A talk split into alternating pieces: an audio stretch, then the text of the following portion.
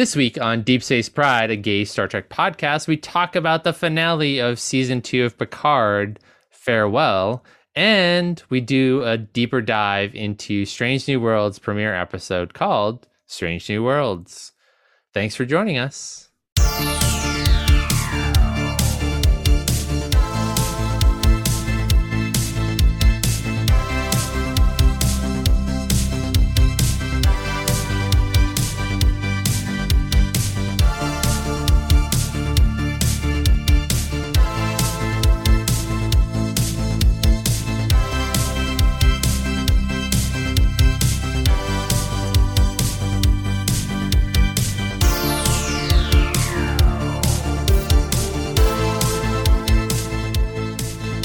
Hi, Johnson. Hey, Mike. How's it going? Happy Sunday. Happy Sunday. Wow, we are recording on a Sunday. Sunday wow. Night. Sunday well, night. Because of uh, your vacation schedule. Yeah, I'm going to be away um, this week out on an island where hopefully I have good enough Wi Fi for work stuff. But Hopefully. um, I don't know about recording a podcast. So sure. I wanted to make sure we had this in the books. And then, you know what? You're going away. I come back and you leave. Yeah, I'm going out to California for a week. Uh, Oh, but wait, we're going to record again before you go away, right? yes, that is correct. Yeah, I'm going out to Uh, California next Sunday. Uh, You sound super week. excited about it. I don't like California, but you know, here we Uh-huh. go. It's a journey. It is so far, and I. It's gonna be a busy. It's gonna be a busy trip. I'm not gonna like have a lot of downtime, but it's fine. Oh, okay. it's fine. And you're going to have to interact with humans, that is correct. Yes, which, gonna as we were uh, discussing before we cut into the real episode, uh, that you could live like a mole person because I can. Well, As long as, long as Uh. I'm entertained, I'm out, I'm honestly fine. I can I can go about my business. Yeah. So, I mean, your most of your symptoms from COVID are gone, right? Yeah, just a little bit of phlegm for those of you that want to know. But otherwise, Is that yeah, more than average or is that less than average? It's a little more than average. I don't Okay. usually have phlegm. There's usually like some just like minor congestion, which is like baseline. But Right. That's what I Uh, was thinking that there yeah. was some. but there's like there's more like in the back of my throat. You know, it's a little bit. Okay. Yeah. Yeah. Yeah. No, I know. I know how that feels. I call that allergies. Uh, I live I don't have all- like mucus in the back of my throat if it's allergies. Oh, I do. It's usually Yeah, just no. like on the upper nasal canal, like that. Oh, okay. No. But the back yeah. of my throat is usually that's why I tested because you you know I was like oh I felt like some mucus in the back of my throat last Sunday. Yeah, I've tested four times this week. This past week. That's a lot. I mean, one, you know, well, so I tested Monday, right? Did I test Monday? I don't know. I did. I, don't know your I'm life. sure. Te- yes, I tested Monday because I was going into work, but also I knew that once you told me you were positive, I needed to start testing. And then I tested Tuesday because not only had you exposed me, but I someone at work had exposed been exposed me. And then I kept testing Wednesday. I skipped Thursday. I tested Friday. All have been negative. I've not tested since Friday, so You're probably um, fine. I'm probably fine. Yes, I'm not worried about it. Um, although it's really not, you know, every little symptom, you think you have COVID now, or I Yeah. do. I don't know about you, but Uh um no, not every little symptom, but I mean, I'm walking down the street, and my nose is runny, and I think, oh, is this COVID? Um, even though I can't know discern, it's you can't discern your baseline, like your baseline allergies, or, for, or just state of being. No, from- so just to give you a brief overview, the last couple of years of allergy season has been so 2020, let's see, or 2019 Mhm. was, you know, mild allergies. Then as we got into 2020, right, with the lockdown, it actually like the air was much cleaner here. There was so much Sure. less dust and everything. I didn't have bad allergies in 2020. And then as things Mm. started to open up in 2021, they were a little worse than 2020 and then this year they have just been boom, like Oh, full blown. Yeah. Right, okay. Yeah, so I don't really have a baseline, and I, I take a decongestant every day. Every day, it's like an my. allergy pill, or Yes, I take an allergy pill every day. I do too every day. and yet I still have symptoms. So I don't, you know. So I, one, I don't know why uh, I have to sign my life away, which is literally the stupidest freaking thing. What do you mean? Because it, I get the D, I get the decongestant that's over the counter. uh huh. So you have to sign your life away and say you won't make meth with it or whatever. Oh, I you're talking about like Sudafed or something.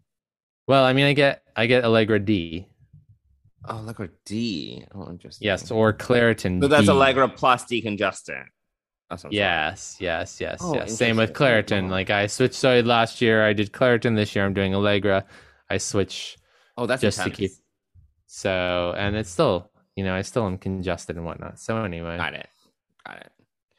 So I don't really have a baseline. So it's really hard. So if I get a runny Yeah, so nose or whatever, My nose is always kind of like going, okay. and I'm always blowing it. And but last Sunday, I felt like more in the back of my throat. I was like, oh, that's not baseline. So well, there you go. And But you you're missing out. I'm telling you, you need to get COVID one day because Mm, you're missing yeah. out. And then you'll know. And then you'll know. Like, oh, this is what COVID feels like. Then you'll realize. I mean, it can- difference. It continues to swim around me like I am red meat and COVID is a shark. And yet Yeah. COVID still does not take a bite out of me. I don't know why. um, I'm I'm fine with it. Dennis even said, "Well, maybe you should go get your blood tested. Maybe they should do some blood studies on you." Ooh. I mean, maybe. But anyway, yeah, if they want to pay me a great deal of money, I will do that. Sure. All right. All right. Um, but Wow. anyway, Well, so getting back onto our like Star Trek podcast. This is not an allergy podcast. yeah. we should Uh, sorry, sorry to riff on allergies for like five minutes, everyone. Um, so busy week in Star Trek. A finale and a premiere all in one Yes. week. Yes. A, A bunch of cast announcements. So we're gonna we're gonna talk about Picard first. So we might as well get into the cast announcements. And last week I talked a little bit about. I think I talked a little bit about. Did I talk a little bit about Allison Pill last week? Yes, we talked about last last week. Yes. Okay. Um so there was that announcement that was sort of like released the day before the finale. And then um so my latest little thing and and I read I I was upset about it later on. I was upset for a short amount of time. I'm not upset about it anymore, but Okay. I was on Instagram and scrolling, and Wil Wheaton posts a picture of him outside of his, um, what do they call them? Like a trailer? Trailer. Thank you. Could not think of that word. His trailer that says "Traveler" on it, and I was like, Oh. "Oh, fuck! Oh. You got to should be have waited kidding me." like like a like a little bit longer. I I stayed off Twitter. I stayed off Twitter, which is sort of my new home right now. uh-huh. and because I knew that I you know I I knew that people would be talking about it and you know there's a bunch of Star Trek stuff in my feed Sure. so I stayed off of Twitter but I didn't think that scrolling through Instagram would Oh. spoil me and it did Should've waited a and I was up. I was and I was upset about it for a little bit and then I read a post from Wil uh, that explained why he started posting about it. So he he was like normally I would give like a day or so for people to Uh-huh.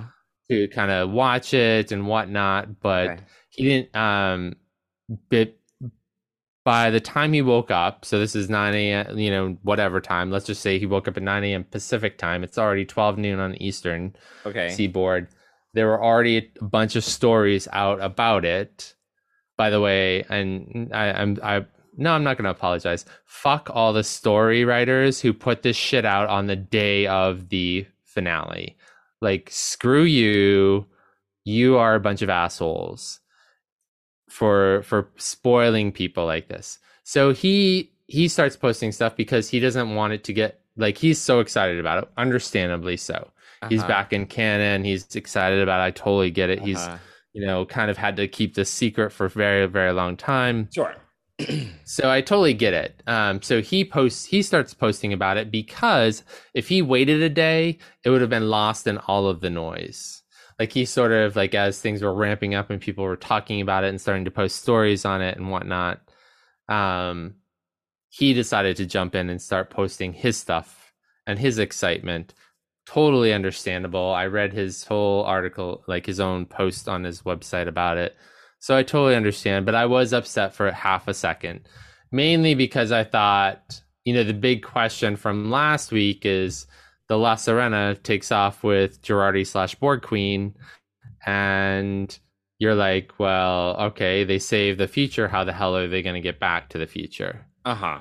Right. Um, and we hadn't heard from our old friend Q in a while, so didn't really. And he's dying, so why would we think, oh, they'll he'll take them back home? So I oh, thought, oh, oh, I suspected that Q would take them back home. No, I was like, oh fuck me, really? The, their will is coming back as the traveler, which is great, but the traveler is going to bring them back to the 25th century.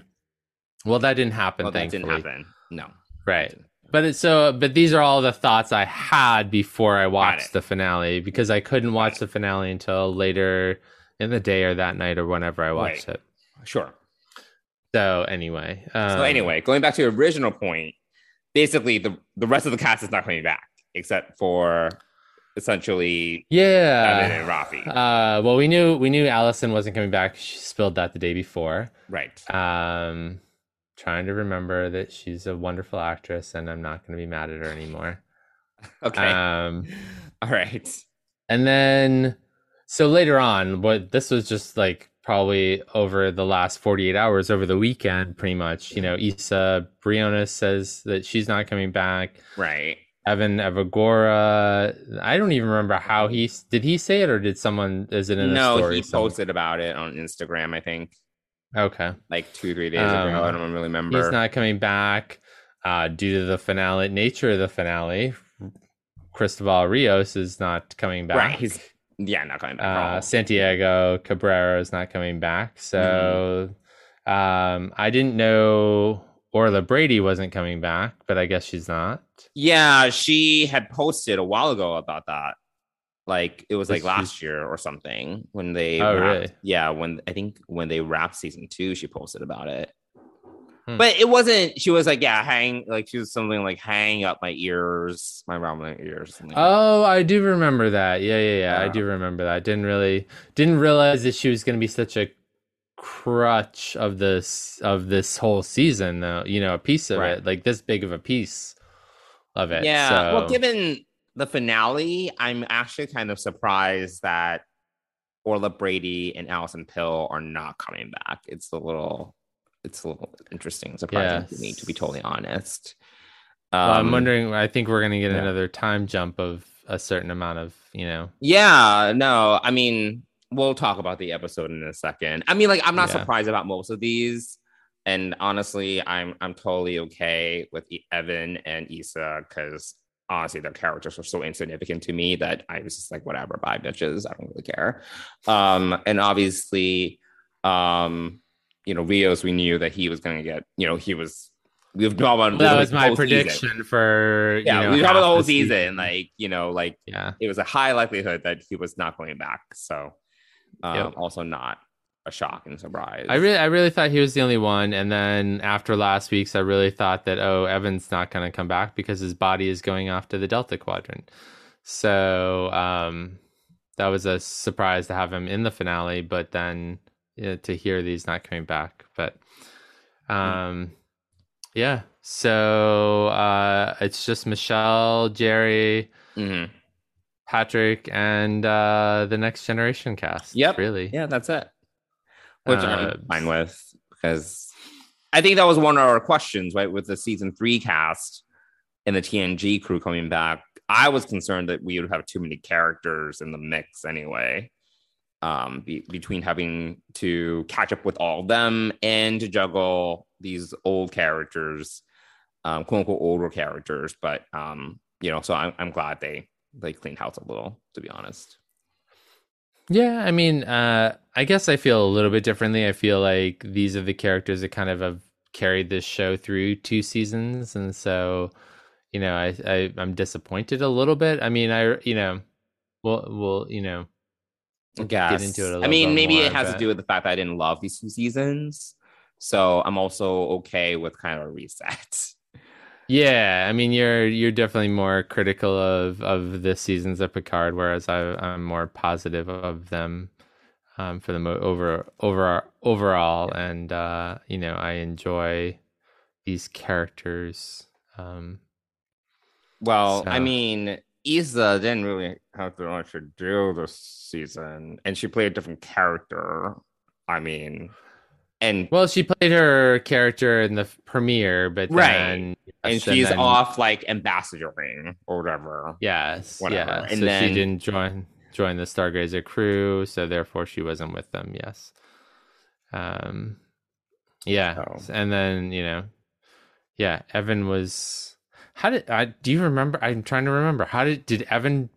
Did uh Elnor beam over from the Excelsior to the Stargazer, or did No. he just? He was just No. on the Excelsior. Um, he he had to fix the shield harmonics or whatever. Yeah, no, he had to do that in the finale, but I'm talking about in the premiere. How did he get from the? He got Oh well, both Oh, both he, both he, so he um and Rafi were on the Excelsior, and then when Q did his snap and they were in the alternate timeline, they were just in the alternate timeline. oh, right, right, right, right. Okay, yeah, yeah, right, right. So, Yeah, well, um, well, shall we talk about the finale now? yeah. Let's talk about finale. You considered destroying it, didn't you? Well, let me ask. If that key is not there for the boy to find, does he grow up with his mother? Does the shame instantly lift?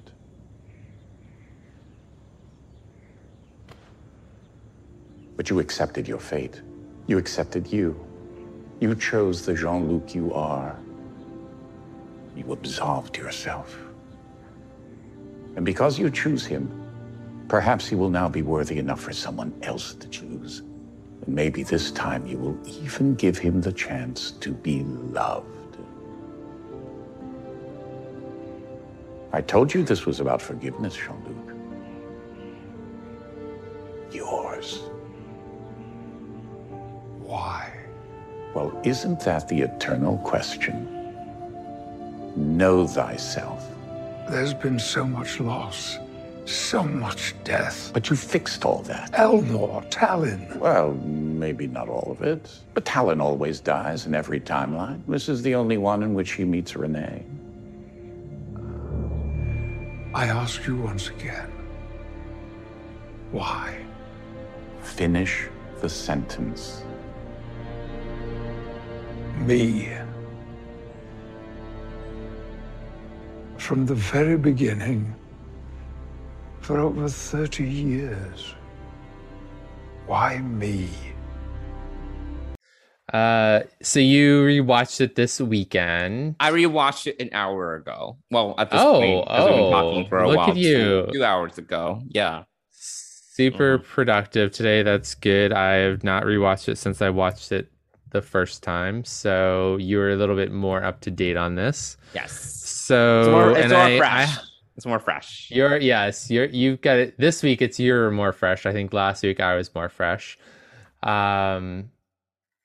So, and I I think I already know where you're going to go with this. I think I've seen and or heard you. I think we probably chatted about this. Oh yes, you sent me a few notes through Slack. I didn't even say that much because I wanted to save the conversation for when we Yes. record Yes, it. you did you did say yes, you did save, but you left some strong hints as to where you're going. I left some emojis. It was just like emojis. It wasn't. I didn't even give you context.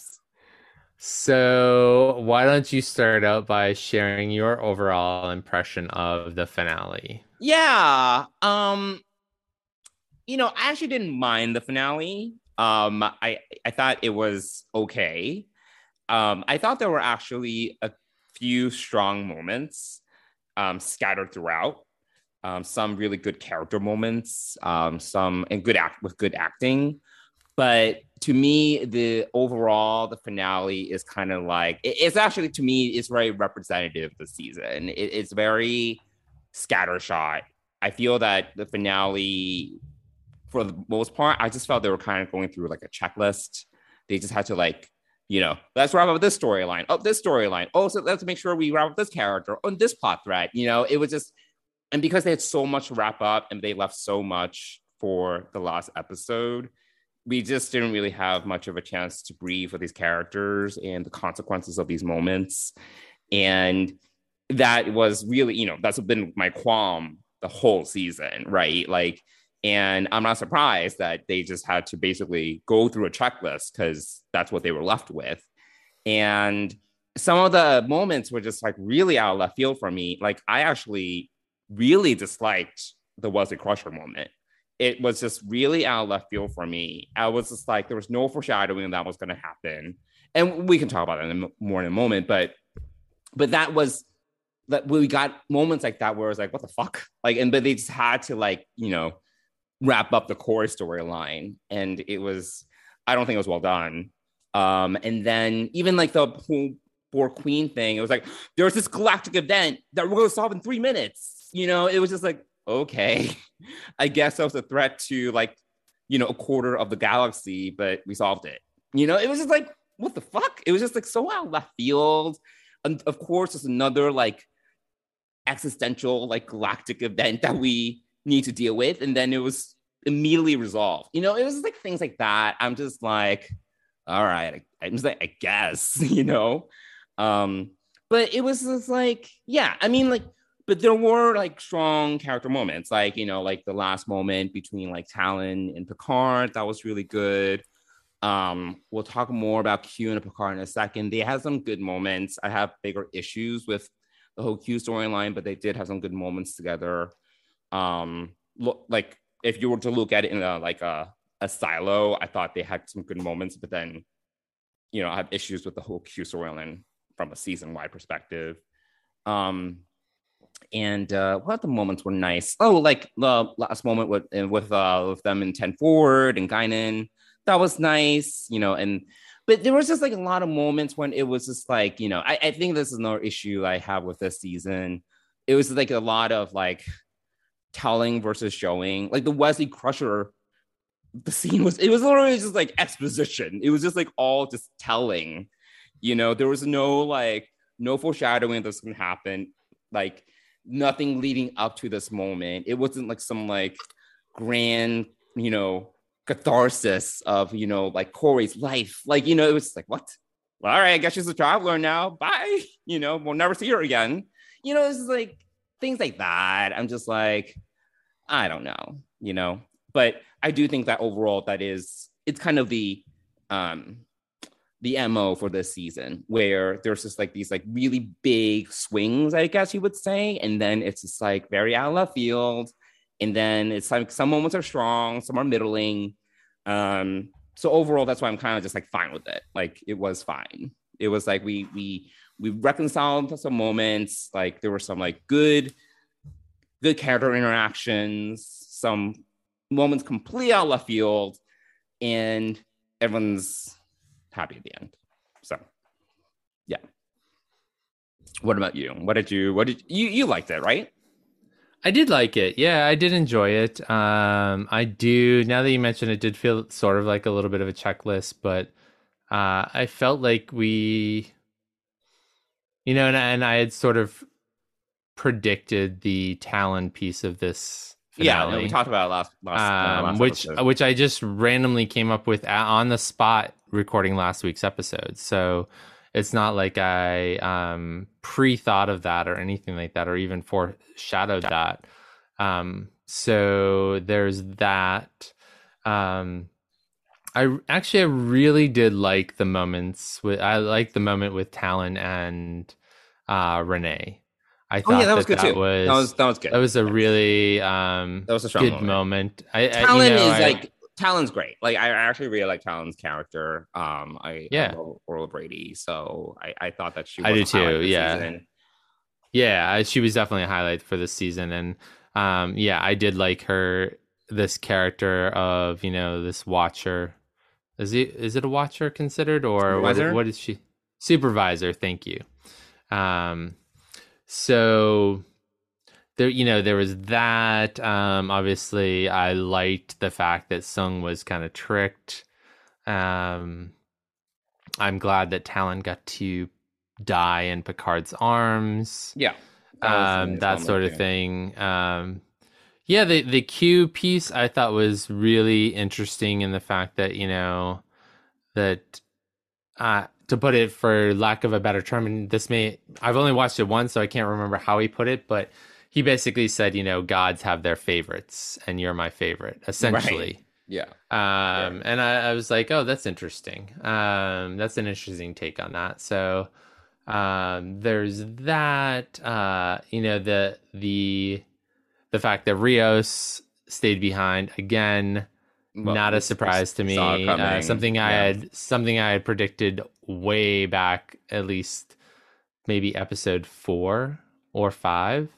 Um, early on in the season, I was like, mm-hmm. yeah, probably yeah, episode no, four. Yeah, yeah, it was definitely before the halfway point. I had said, you know, I think Rios is going to stay behind. Uh, so there's that uh, piece. I'm, you know, and last week kind of put it into like limbo is he going to is he not going to because well we gave we gave a rate we gave like a like our percent breakdown right percent like 50 percent that he's oh yes, yes. 30 percent that uh they're gonna go to the future with him future. and 20 percent they're gonna separate or something like that yes yes yeah yes there we go yeah probability yep that was mm. that was the probability so we were right on the odds with that right in the middle um so there's that. Um, I did like the last the scene in Ten Forward. I thought that was a nice wrap up in the yeah in the 25th century before Picard goes back to the chateau. Um, what else about this episode? So high level, you know, high level. I, I I thought you know, I did I did have a I was a little bit surprised and not completely happy with like the three minute countdown to save the universe again and worlds where like half the galaxy was in in, in peril in peril because of this yes.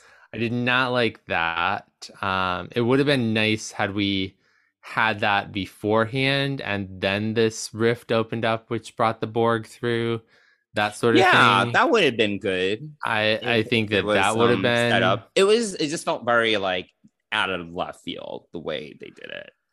Yeah, I mean it would have it would have even been cool to have like another fleet, two fleets, you know, one with Picard at this opening, but also another fleet kind of or a bunch of ships examining what's going on in this other part and what to do about it or or some high level like we are trying to evacuate as much of many people as we can from the affected areas that sort of thing like a mm-hmm. scramble um you know uh, I'm I'm thinking of like why couldn't we have mobilized like Riker did at the end of season one? Why didn't we mobilize those 200 starships to go and like start evacuating people from all these affected planets? Um, that would have been cool to see. Um, so yeah, this this major galactic event and being the whole reason that they break through this this barrier to and start this whole thing. Um, that's a little bit much. Uh, but uh, yeah, I, I mean, I, I, it all wrapped up. I think that that's what I'm it satisfied with up. it. Yeah, I don't know. Yeah, in my opinion, I don't. You know, it was like a, it was fine. it wasn't. I, I don't. It wasn't like you know. I, I wouldn't really say they they did a super good job wrapping everything up. I, I mean, they they wrapped things up, but it was it really well done. Eh, it was all right to me. Uh, yeah. I mean, I you know, I I actually you know, I do agree with you to some extent that there was a lot more telling than showing. Um, for those people who might not have been a next generation fan or or even remember that Wesley was a traveler, I mm. thought that I thought that that exposition, that short scene, was necessary to kind of explain things, but also Kore. Kore had no purpose beyond the fact that she was created by Soong. You know, once she broke free, what what was she gonna do? Like, I guess there was some speculation that she would, you know, she might be the progenitor of future Soongs. Yeah, that but, was your that was uh, that was, was like... that was one of my my um thoughts. But I actually kind of like this because it kind of takes her off the board, which makes sense. Um, because yeah, I mean, she was she was a creation of Soong, and he was sort of the mad scientist. Um, adversary of you know I would say the second half of the season. Um, so there's that piece of it. I, you know, I I thought it was great. You know, I I'm not I'm not shy of saying this. I'm a huge Wesley Crusher, Wil Wheaton fan. I I just I really like Wil as a human, and I never had a negative impression. In fact, uh, Wesley was 14 when I was 14 or 13, 14, No, and so I, I, never had. impression of when a Wesley Crusher. I just don't think the scene was done very well. And also, I was just like, it was. It felt like Wil Wheaton talking. I, I mean, like, I don't feel they really did much of a job in terms of differentiating. It didn't feel like Wesley Crusher. It felt like literally, like even like the way he was speaking, I was like, he's not. I don't know if it's like rusty with acting. It's been a while, like, you know, and he hasn't really embodied this character in quite some time. But I was also like, he even dressed like Wil Wheaton. I was like, he literally, this is just Wil Wheaton talking to Kore, you know, whatever. It was fine. I have no issues with Wesley Crusher. I just didn't like the scene. Like, you know, Yeah, and the yeah, whole no, no, no. and they- and they tried to connect like the travelers with the supervisors. That was just a big info dump. I was like, I guess, all right, sure. Why not? I mean, I thought that was a bigger. I thought that was an interesting, bigger picture type thing because we, one, we, you know, the the supervisors are from TOS, and um, Tallinn is a supervisor, and so I thought that was an interesting uh, way of like tying in the some of the some of the higher level players in the universe to together in some way. And Sure. and you know I, I like the tapestry reference. I thought that was cool. I thought um you know yeah i can see i can see how wesley looking like wil wheaton i mean that sounds like a weird statement to say but um i can see how that would be somewhat distracting a little bit and, and hard to differentiate. I mean, I you know I've just listened to Wil's audiobook, so I you know, and we I I pretty much watch Ready Room every week, so uh, I'm familiar with him. I thought that it was uh, you know it it was a little bit of the same person, uh, that feeling a little bit, but I also felt like. If he came down glowing, kind of like the original traveler that we met in the Next No, Generation, was, obviously he needs to be incognito.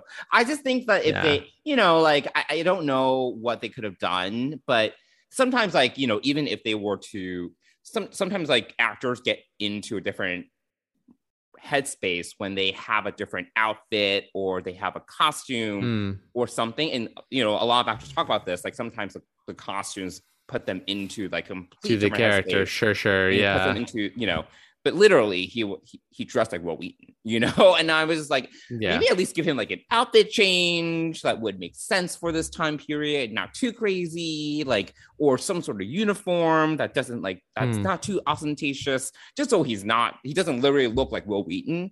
I mean, the only thing that was different about him was that he wasn't wearing his glasses. That was it. Like his haircut was the same, shaggy face, Yeah, yeah. literally everything about him was the same. And I was just like, uh, like if they like if they did something like you know to just put Yeah, maybe at the end after she had heard the pitch and said sure, if he kind of maybe glowed and changed into something more traveler esque, I don't know. uh, that might have been interesting to see. Or if we'd seen them kind of Yeah. transport away, which I don't think we did really. We did. They got transported away, but it was like a tele, like a regular regular transporter kind of Porter, effect. okay, It yeah, wasn't yeah, like the traveler kind of like glowy effect either. Yeah, Um, yeah, and it wasn't and, the uh, it wasn't the Tallinn's closet effect either. No, no. The smoke, it wasn't the Right. smoke. Okay, yeah, yeah. And I feel Well- like if there were like just more, if there were some foreshadowing of this or something throughout the season, the Kore was meant for something greater or something or another, maybe I would have been more enthusiastic about it. But it was just very out of left field, like for me. Yeah, yeah. I mean, you know, she's she's into the computer systems, and we see Q in the computer. And where does she get So- everything? She literally walks away from her dad's compound. This is a woman who has never left her space, right? She left Right. without shoes, no, no, nothing. She didn't have a computer. She didn't have her vi- like a 3D visor, no money. She literally leaves like very like last minute. literally the woman has to have shoes, and she's like in the middle of like nowhere, LA. I'm like, how did she get a laptop, a visor, learn how to hack a computer remotely? Like, how does even how does she even do that? You know, it was just like there were a lot of logistical questions to me. Um, she had an outfit change. Like, I was like, where did she? Where did this happen? How you know? Um, yeah, I mean, I can see that. Yeah, I mean, I, I, you know, I guess I, I give it, give that a little bit of disbelief, you know, suspension of disbelief, um, that piece of it. But I thought that her skills on the computer were completely understandable. I mean, she's essentially Soong's daughter.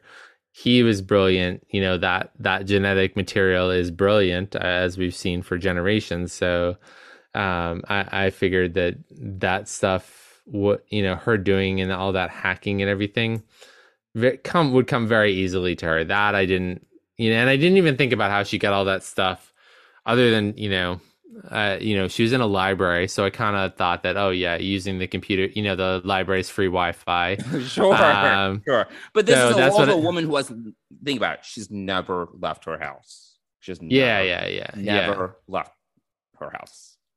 Literally yeah. she's just literally been a mole person.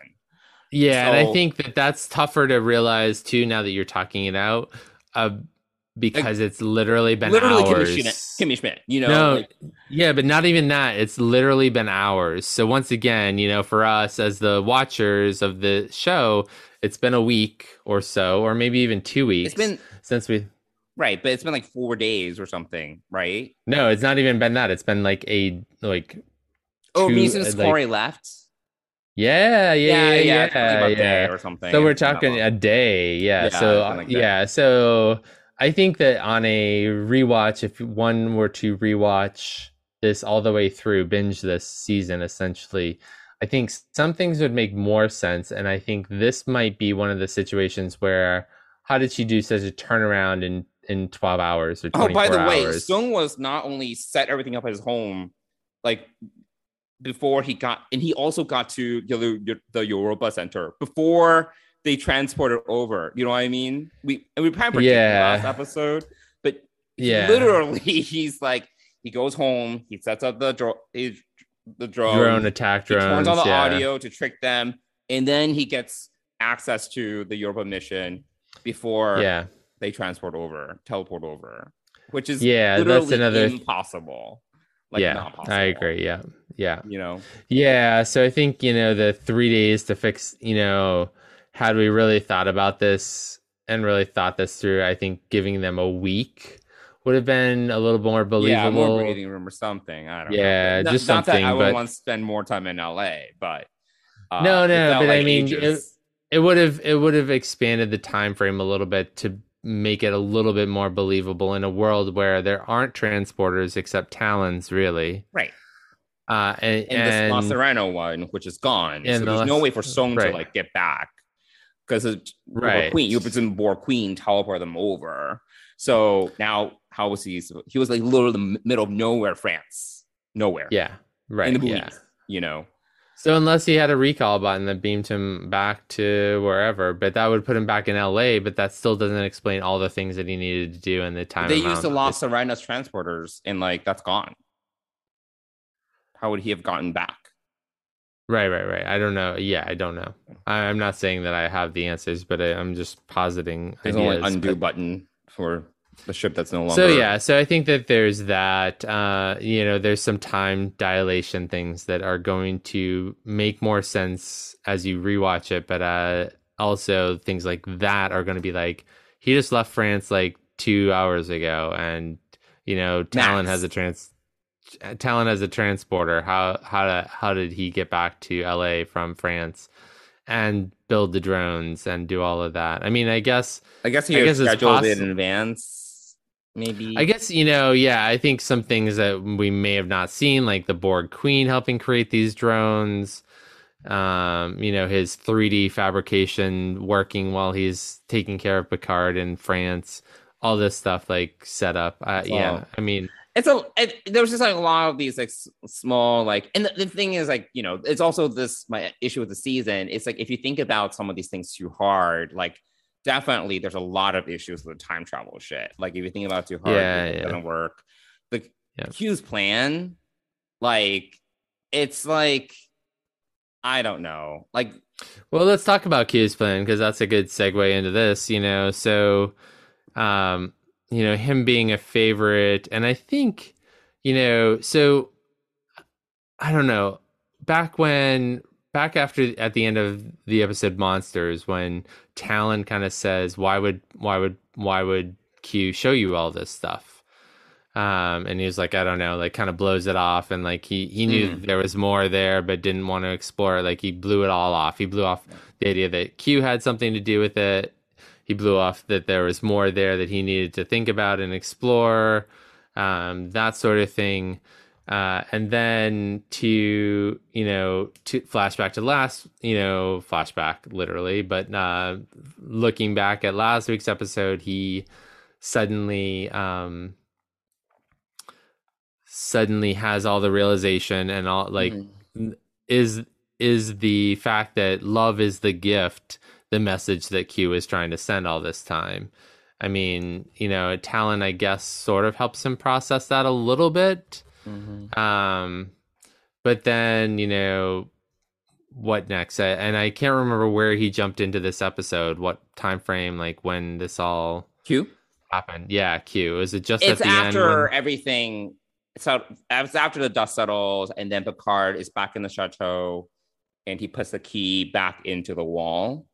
Okay And Q compliments him, or is like, you know, you, you know, you- oh right right yeah you know, that yeah the boy. The Wait, boy they oh so. Rios Rios and Seven and Raffi are all cleaning up all of the like Right. butterflies or whatever after Whatever. that. Whatever they're doing, and then Sure. they're all back at the chateau, and then he shows up. Okay, Right. yeah, Yes. yeah. I mean, uh, and, think my- you know, my bigger issue with the Q stuff is, and I, I'm gonna read something. I was like reading forums, and um, yeah, this is uh, it. was just funny. It, it's it's not everything, but it's kind of like uh this. So the credit here goes to this commenter. His name is TGE Films, and this is on IGN, and he was like. So Q rescues Picard of the moment of his death and sends him to an alternate reality with Picard the fascist. So Picard has to try to restore the timeline by going back in time to a lame rendition of 2024 LA to deal with his mentally ill great aunt, who's also an astronaut.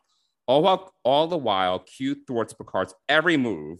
So that when Picard finally stands there while someone else helps his aunt, and after several cast members get killed off, Q can tell Picard that he loves him and reminds him of the song Picard's mom used to play before she killed herself so that he would recognize that Borg Queen Jurati was trying to make peace with the Federation and cancel the awestruck Picard has set up for his ship. It was like, well, it's not like all there. It's just like I think it's both. Wow. It, it, kind of says like it's it's very convoluted, and it also makes you kind of wonder because Q does kind of like, you know, like he he sets things in motion and he literally like makes things very difficult for Picard every step along the way. But it's like also kind of along the lines of like why, like why did he have to do all these things, the kind of metal and all these things. And it's, I think what the problem about this whole world season is that it's kind of like Tapestry or All Good Things, which are two excellent episodes. Because in both of Yep. those episodes, Q does kind of like, you know, throw Picard for a loop in time, right? Um, but in both those, in both those uh, shows, what I felt was really strong is like Picard Picard is the one that causes the problem. You know, like it's Picard's doing. Q just like puts things in motion and he gives Picard a choice. And it's because of her choices that things kind of like things kind of like, you know, snowball. And then through those actions that Picard takes, he learns a lesson. In Tapestry, he learns to accept the choices of his youth and his wild side, right? And then in All Good Things, he kind of, through what he experiences, he also comes to A, open his mind, but then B, he accepts the crew as his family. But the problem in here is that we took that idea and then made it a 10 episode season. And then you had to add all these like little things to it and like all this like fat to it. Um, and it just like it become it just became very confusing. Like, you know, and Hmm. like I think even you, right? You were like thinking that the Q stuff could not possibly get resolved this season, and it had to go into season three because it was just so all over the place. And then at the end, it was just like, it's because you're my favorite, and I want you to love yourself and for you to accept love. And I'm like, oh my god, like feelings again. It was just like, and, and Q has no family, even though on Voyager we saw that he has a wife and a son. So I'm like, okay, sure, I guess Mhm. they don't exist. Um, and Q has no one. And it was just like, you know, sometimes like it's just like, oh, it's just it's a sentiment that I don't know. I'm just like, is it? I don't know. It's just like it wasn't very convincing. Yeah. I mean, the acting was Yeah. actually good. I, I said this at the beginning. I thought the scenes between Q, between de Lancie and Stewart were great, and you can feel that these are two veteran actors that have acted forever, and they generally have feelings for each other as actors. But I'm just like, is this are these is this moment earned? Does it make sense? And I feel that if you think too hard about it, it doesn't make sense. Like, especially like everything the Q kind of throws into motion this this season. It's like, did it all make sense? Yeah, yeah. Um, you've given me a lot to kind of chew on there, but it's true. Yeah. I, so but it's the funny. I mean, like, this, not everything he says, this guy, this commenter wrote, but it just kind of like comes to show that it's just like very convoluted. Um, like this whole this whole scheme that you know that that Q cooks up, and at the end of the day, it's like, all right, I guess. To me, that's I mean, I was like, I guess. Um, it's like sure. yeah, yeah. That's sort of yeah. That's sort of hard to to accept when you put it all all in that together. But I mean, yeah. Um, I mean, Q is complicated, but yeah, I don't I don't have a response for that. I don't know where to kind of go with that. You know, I I do. I think I was also fueling off the fact that John de Lancie hinted that he was doing season three. And so, you know, that's the other thing I, I think if you want to talk, go back really quickly to just high level overviews, Mhm. I really wasn't expecting this to all be wrapped up uh, in the finale. I was expecting kind of a best of both worlds type finale. Mhm. And I feel like this new th- wormhole, for lack of a better word, yeah, tr- whatever you That's gonna be that has to be the season three. Well, I mean, Sure. but the funny thing is too, yeah, I mean, you would think so, but then, you know, Jurati's saying, we'll stay here and stand guard and watch over it. And you're like, okay. And then she says she's not going to be back next season. So, Like- uh, you know, Oh, right, I- yeah. you know, I, I, I just don't need the mind fucks right now. I need, you know, like if that was a mind fuck, I, I'm going to be even less happy with Allison Pill. Um, because why would you need to throw that in to an interview to kind of throw people off and then you know one piss people off like me who hadn't yet seen it and wasn't you know didn't have any expectations for what Jurati the Borg Queen you know maybe maybe maybe someone forgot that oh you know the Borg Queen is actually in ep- from episode 1 We'll be back at the end of episode 10 we hope and we'll realize that oh yes it was Jurati but we had a lot of guessing to do to get there um, before it became really evident that it was Jurati who boarded the Stargazer in the beginning of the season. But so she was going to be there anyway and then to like blatantly lie and say you know I'm not in season 3 um I'm, I'm I don't like, think she would lie. I mean, I don't know. It's just you know, I mean, if if if if the Borg are there, that version of the Borg are there to watch over this new conduit thing. Um, why? I hope it's not she- something where in episode one it's like, oh, the Borg ship got destroyed. You know, because I feel they could do that. Things like Uh, that. Things shit like that happens. You know, oh, now you're now you're now you're pissing me off even more. But they do But stuff like that. They like I know, it's I know, I know, I know. under the rug Yeah, Just so we can move on. You know, it's like, oh, threat came now and the Borg ship got destroyed. because it would have been it would have been a lot easier just to blow up the Borg ship as the energy was dissipating. Like it, like it could have like the shield harmonics could have broken down enough that she takes on like she she rearranges it so that the Borg ship takes the blast from this galactic event that suddenly appears out of nowhere. But she destroys was the on Borg the, ship. but She was on the Stargazer though. I understand that, but you know what? The but the feedback or the death of all of that somehow kills her in the Stargazer. Versus know, like this and- like hanging thread. That's yes, like- with this hanging thread now, you know, like um because then it would have made more sense so like what are we looking at? And and you know, that would have been like, okay, yeah, so what are we looking at? And um so I think that that would have been ha- a it- this this transport conduit ha- it has to be. If it's not, I would be like, what the what was the point of that? I mean, but it has to be the premise. I yeah. absolutely. Well, and it, so interesting needs to be a theory heard galactic of- threat, a galactic threat of crazy proportions. Yes. So my the one interesting thing that I've heard about this galactic event, this new conduit or whatever, Okay, is that somehow it could help rewrite Nemesis and Data would not die, which is really What? freaking fascinating. Um what? Why? Yes. I don't know. I, I I'm just I I, don't know all the steps to get there. I don't know the steps, the theory steps to get there. But Oh, the no end more result time travel, was please. No more. Time Yeah, travel. anyway. I can't. I can't. well, it's a time travel. conduit. It's either goes somewhere or goes somewhen or goes somewhen. No more time Somewhere. travel. I don't want. it. But anyway, it's a theory. It's a theory. We won't know until probably later this year.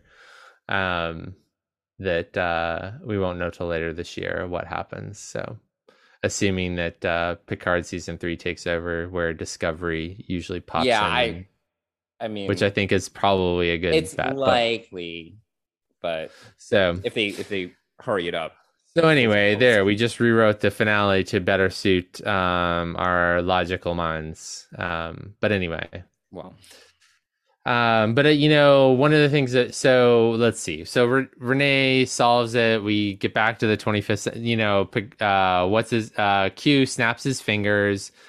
Rios decides to stay. Shock. Um, so then it's just Raffi. oh, Uh, Raffi and Seven have some nice Seven. moments. They kiss. Yes, they do. Yes, they do. Um, that's actually my favorite. I love. I I really love them both. I. I Oh, and as um, we predicted, uh, Seven is a captain. Becomes a temporary captain. Yes, yes, even re- temporary field captain, commission. but that's fine with me. I thought that was great. I mean, Yeah. yes, uh, I thought that the the the dropping of that in episode nine by Raffi, seeing that come to fruition, uh, made a lot of sense. Uh, so yes, that was great to see her and the captain. I wish I had more to do, but it was fine. I mean, hopefully we will see more. Yeah, yeah, yeah. I Um, hope that I hope that next was a captain season like opens. minutes, but Yeah, uh, I hope next season we see on the bridge and there's Captain Seven or Captain Hansen or whatever she wants to go by at this point, um, on the bridge in a captain's uniform. Um, but anyway, that'd be really cool. Um, so yeah, so yeah, they did have some really nice moments. They are my favorite relationship of this this show um and it all you know all came out of uh, and you obviously know- important enough where they are going to be around for season three. You know, yeah yeah but i Obviously, the also think also thought that they had the most to do. yeah yeah i think chemistry wise i think also example wise i think it's a great example of of another type of um love that uh, they have you know from the lgbtq community uh so I, i'm really happy about that i mean i was Oh yeah, because all the other, I'm thinking the, the entire TNG cast are just like straight heteronormative. like, yeah you know, yeah not- well so i mean every representation. Aside from you know dax uh and that's you know gosh that would be it Oh, right from the Rick Berman area, uh, or Rick Berman era. Um, I guess. Yeah. yeah, yeah. um but yeah i think i think having a gay couple in discovery and having a lesbian couple with a very with very different relationships although not fraught not without their fraught you know earning earning their relationship. But I think it's a great example, and I, I was explaining on Discovering Trek. I think it's a great example of two professional people and how much they love and care for each other, but both have are both career path people, and I think that that's a great example for for anyone. You know, I think that what people let's talk about straight people for just a second. I think what straight people think about lesbians is what you see in lesbian porn, right? Or in straight porn. I, I don't know. But anyway. Um, so I think that that is sort of, it's great to see something that resembles, that resembles a real relationship. And it's not like what people, what all these straight white men are watching on Pornhub. So, um, so I think it's great. I think it's a great example for the younger generation to see two women love one another in this way. Uh, so I, you know, I think it's very representative, and and I I'm I'm here for it. I love Michelle Hurd. I love Jeri Ryan.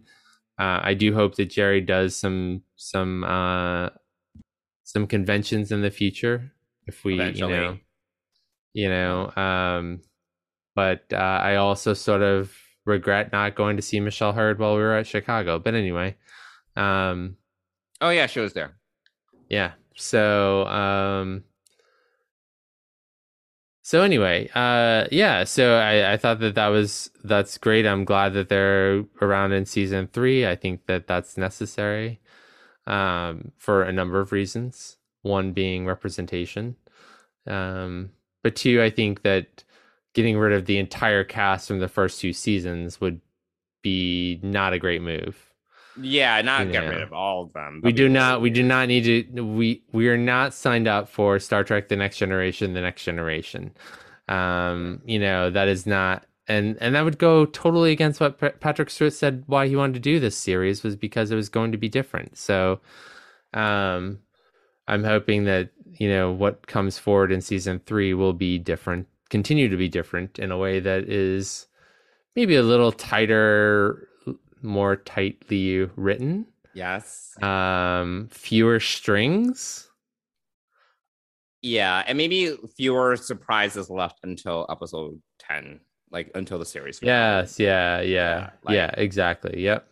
Yeah. That would be nice. Um yeah, I think I think everyone like I think all of us wanted to be back on the Stargazer probably in episode eight, to be honest.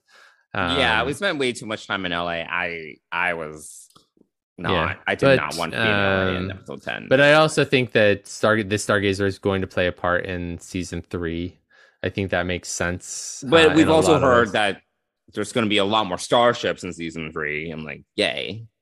Yeah, that's supposed that's to be a thing. Yeah, that's great. Um, so yeah, so we're back in the 25th century. Um, I think we've covered all the major points of it, and um, well, and then Picard and Laris have their moment at the very end.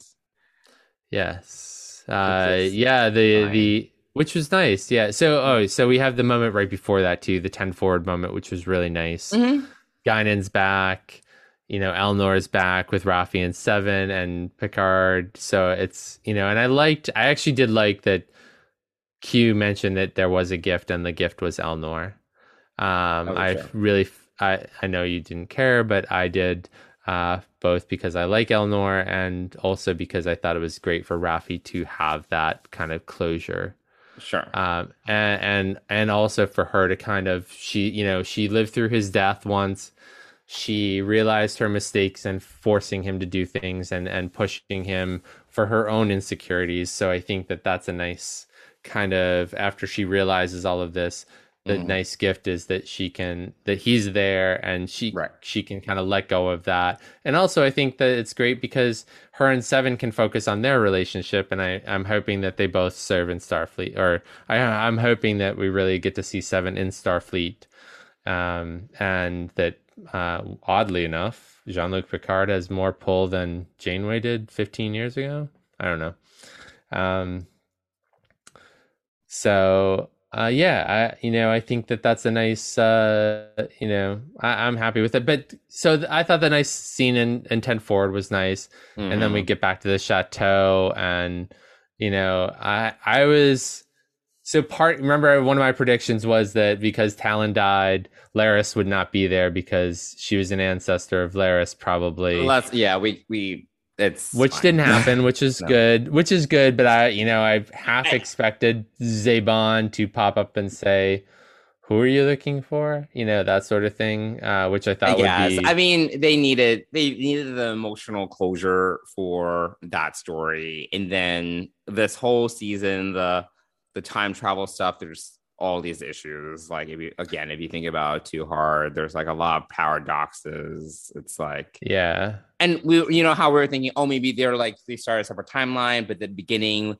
uh picard was like oh these are the bullet holes that i saw when i was a kid i was like okay so i guess it's the whole grandfather paradox where you know if you didn't come back then the bullet holes wouldn't be there whatever it was it was just like very messy Well, I'm hoping that the guys that they beamed into the rocks like disintegrate somehow, or something happens Yeah, to them being I- beamed into the rock. But anyway, um, yeah it's very uh, it's all very confusing and yes. you shouldn't even i don't even bother, want to bother talking about it because it doesn't make any sense um Yeah. but yes Tallinn was not Tallinn oh my god um laris was there Laris, Laris Laris is there. Her bags are packed. Her bags were packed bags though. packed. she's about to go so same She was about to go. so same state as she was in uh episode one right Yeah. she was about yeah. to leave the chateau Yeah.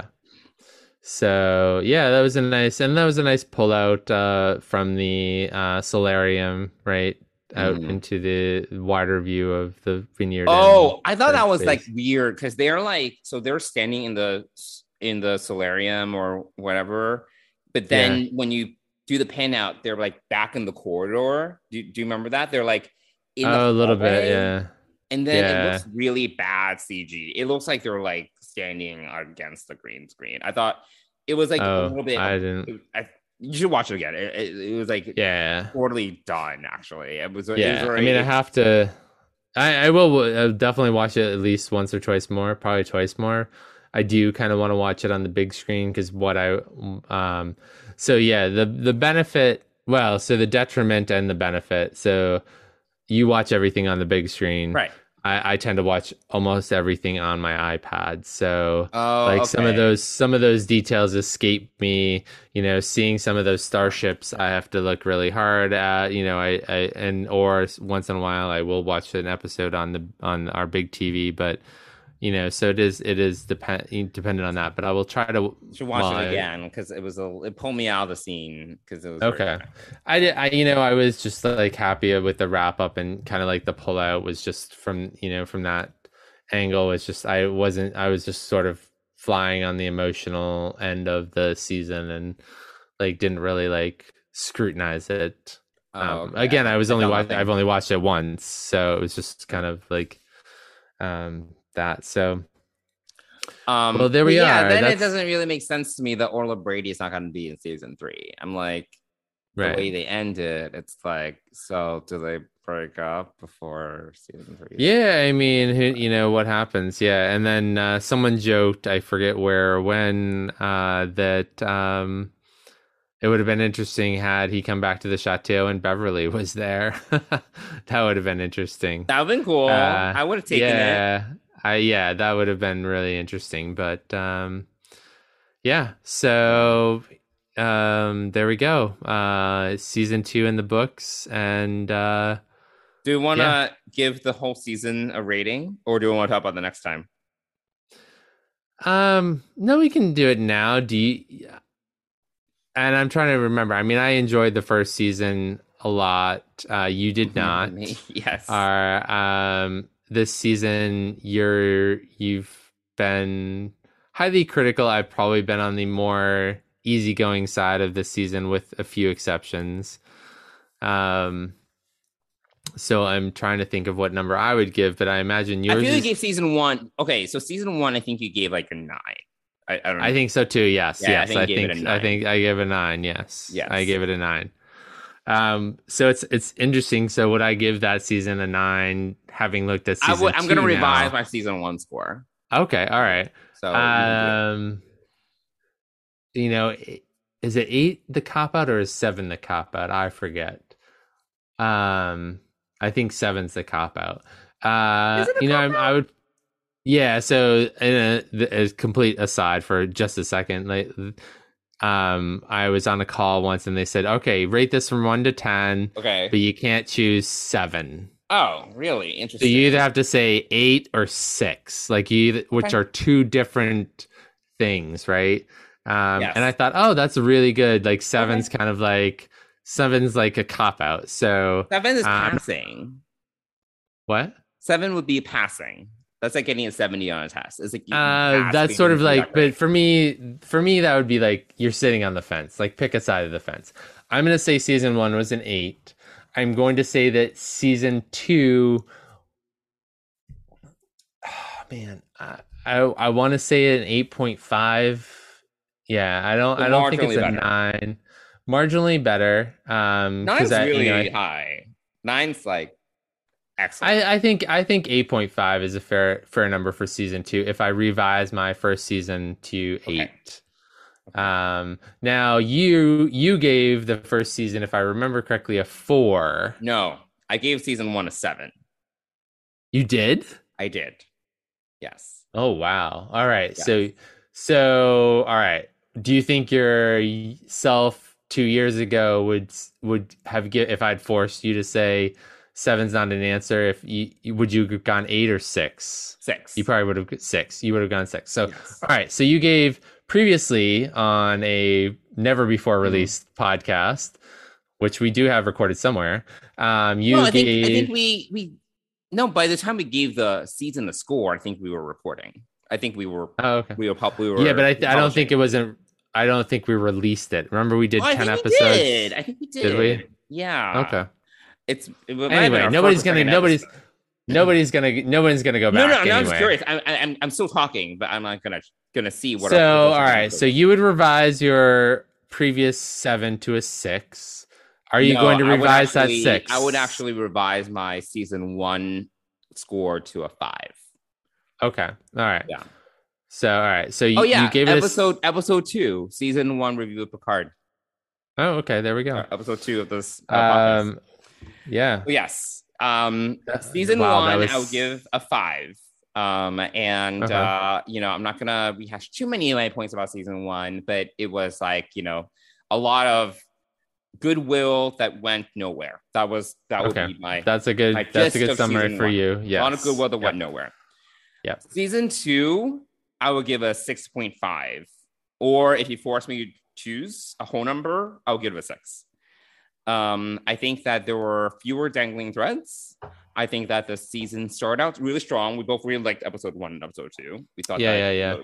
came out of the Yep. gate really strong, strong setup, re- strong reset the characters, great premise. Yep.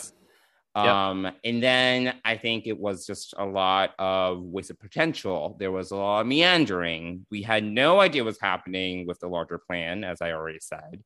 Um, there were episodes where complete waste of time. The ice stuff, the gala, like the I mean, I didn't mind the FBI ag- agent Wells, but even that was another like, you know, there were a lot of like these side quests, as I call Side it. you know quests. Yes. side. Yep. stories, you know? Yep. And they could have probably shaved like three episodes off the season, like, and written a much tighter season if they wanted to. Um, it was just a lot of meandering. Um, and uh, yeah, I don't think they like wasted as much goodwill um at, on this season because at least they like, you know, they they they finished what they started, you know.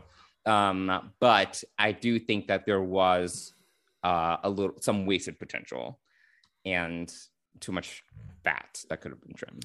I mean, I'll. allow- I mean, I did an eight point five, so I'll allow you a six point five. I think that's. Uh, I think that's fair. Uh, it's mar. It's you know, it's an improvement on season one. So yes, it's an you know. improvement on season one. Um, but is it as good as Strange New World? No. Okay. Well, there you go. Uh, you know, 8.5, 6.5. That sounds about right for us. Yes.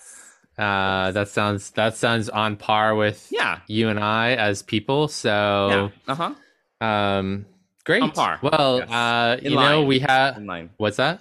That It's is in line, with, us. Yeah, we are. Yes. Yes. Yeah, absolutely. On brand. On brand. There we go. Yes, it is on brand for Deep Space Pride right there, Yes. and it's two hosts. Um, all right. Well, uh, normally this is this would be where we would say, you know, do a fan sets thing and say goodbye for the week, but this We week we have, about. we have a whole nother episode, which we've sort of alluded to last week on some high level things. Um, I've rewatched it earlier this week. I know you've rewatched it this weekend Mhm. um, the premiere, which at the moment, you know what happened is that I wa- rewatched the premiere, and then I think the next day I watched because we have an early advance copy of it. I finally watched 104, oh, great. and uh, that is in my mind right now. So I have to like Excellent episode. rewind. I have to re. I have to rewind. Would you agree that that's one a very strong episode? Yes, I would, but we'll save that for when We're it comes not going to spoil it, but yes. we're definitely not. No, I loved episode. um yeah i thought that was a strong episode um but uh, i did watch it after rewatching the premiere so going back to the premiere of strange new worlds which is called strange new worlds yes. Spock. Are you naked? No, Captain. No, Chris, he's not. He was about to be. It's a special night. Sorry. Is everything all right, Captain? We're going back out. Number one's gone missing, Spock. April's sending us to find her. I will meet you on board, Captain. T'Pring will understand. Pike out. Spock out. That should have been a query. Whether or not I would understand. I am sorry. Don't make a habit of it. I won't chase you across the galaxy just to get married. There is no need to chase what we already have, to bring. you know i i still think this is one you know we we thought that lower decks was a strong Uh-huh. first season and uh and a strong opening right for, right from the get-go. We we enjoyed strange new worlds. We thought that prodigy was really strong as well. Um you know what? I'm gonna give alex kurtzman a three for three here and say that um show so let's see. Lower decks is the third show. Prodigy is the fourth show. And now strange new worlds is the fifth show. So I, I would say that his last three outings as executive producer are uh, Sure, pretty you stellar. I'll give you that. You know, uh, I, you know. So uh, this is a stellar start to a new series. We meet a lot of the crew. We see a lot of cool interactions, and um, yeah, I don't really know how to go about talking about this because it's an episode. I mean, it's an episode. uh, It's an episodic show, but um, Well, I think that's the thing that's great that I also prefaced when we spoke last week is that each of these episodes also has a central character, right? yes, And I think that one of the ways that we can talk about this episode is, you know, it's obviously it's about Christopher Pike. Like that, there's, Right, there's it obviously is, a lot about other characters as well. Like there's a lot about Yeah, yeah. Spock and like a little about yeah, a little bit of La'an, but this Not is a lot about- Pike- this was a Christopher Pike episode. Yes, yeah, this is definitely a Christopher Pike episode. Yes. Yes. So Um. Yeah, I think we we, saw- we saw- value it through that lens, maybe. Okay, that's a great that great way to to look at it. Um, I you know I loved Pike in season two of Discovery. Yes. Uh, huge fan. Love huge, huge fan. Yes. Um, you know I I love yes I love Anson Mount. First of all, I think he's Mm-hmm. awesome. Um, super super superhuman being. So, um, I think that he embodies this character and i love so the other thing uh, so first of all i really love the fact that this comes out of the gates probably a few months after discovery The Leaves. season two finale. yeah so hmm you know if we you know there was there was some mission that happened not too long after oh uh, no so yeah i don't know where they're jumping around in here because if you remember discovery ends and we get like a couple of minutes of the enterprise as the kind of closure to season two of discovery and I think it's and been everything's being 120 days. or whatever. Yeah, everything's been classified, which happened probably immediately after it. But the Enterprise is going back out after 120 days or so. oh, right, right. So I You're think right. that this episode, timeline wise, actually predates that episode. And having watched 104, I sort of see why. Um, but I'm not gonna. I'm. I'll. You'll. You. We can talk about you this off screen, not on the recording, because I don't want to ruin it for anybody. Right, right, right. Um. So I think that this. yeah, I didn't even try to reconcile. I forgot about that Yes, because they It's went hun- out. It's and then- 120 days or whatever. Po- um, Spock is doing because they see the um, final red burst. Yes, yes, Yes, yes. yes. and it's Um, Spock's wow, personal log, and Okay. he states that I'm pretty sure he states it's been 120 odd days since. Oh, uh. I yeah, I didn't it's- even try to a- reconcile. it's that. a it's a length of time. I, I I'm just doing this out loud right now as we're talking about this because I'm suddenly Okay. putting this all into place. Um, because this episode really takes place not long after Discovery ends season two. Um, Mhm. so it's it falls in between Discovery goes to the future and we should see if there's a um, star date on Spock's log. So, all right, hold on. No, don't pay no attention. If you if you go back and watch these first couple of episodes, the star dates make no sense to me. They're all oh, over like the place. 1759 or something. They're all no, but every episode is so far off the last one. They're all so different. Like whoever's Oh, writing this does not understand star dates, and we just like stop it. Oh, okay. Stop I, didn't, I wasn't even paying attention. I just I remember like um yeah, because they show the star date um when we're in Montana or something. It's like 1759. I was like, I don't even know what that means. Yeah, something like that. pay no attention to the star dates. I so yes, my my first advice is if you're a longtime Star Trek fan and you like grew up in TOS and Next Generation, even somewhat you know Deep Space TNG Voyager, started making more. I mean, they revised the start date system in TNG, They and did, it yes. started Yeah, to yeah. make a little more sense because the first digit would be like, or something. four four one zero zero the five second was digit would be like a year. It would be like a. It would be another it would year. be the season year. Yeah, Yeah, yeah, it would be the yeah. season year. Yeah. So the, these dates don't make any difference. So pay no pay them no mind. Really, it's annoying AF, but Okay. pay them no mind. So this this episode takes place in between the when Discovery goes to the future and the uh personal log of Spock Okay. which is which is well and now i've thought of something else so that doesn't make sense because spock had a full beard and then he came onto the bridge without a full beard. So there's that and do you think that the the um so weird. the Riley two seven nine or whatever they could have developed like a atomic, not atomic, but like a warp bomb so quickly?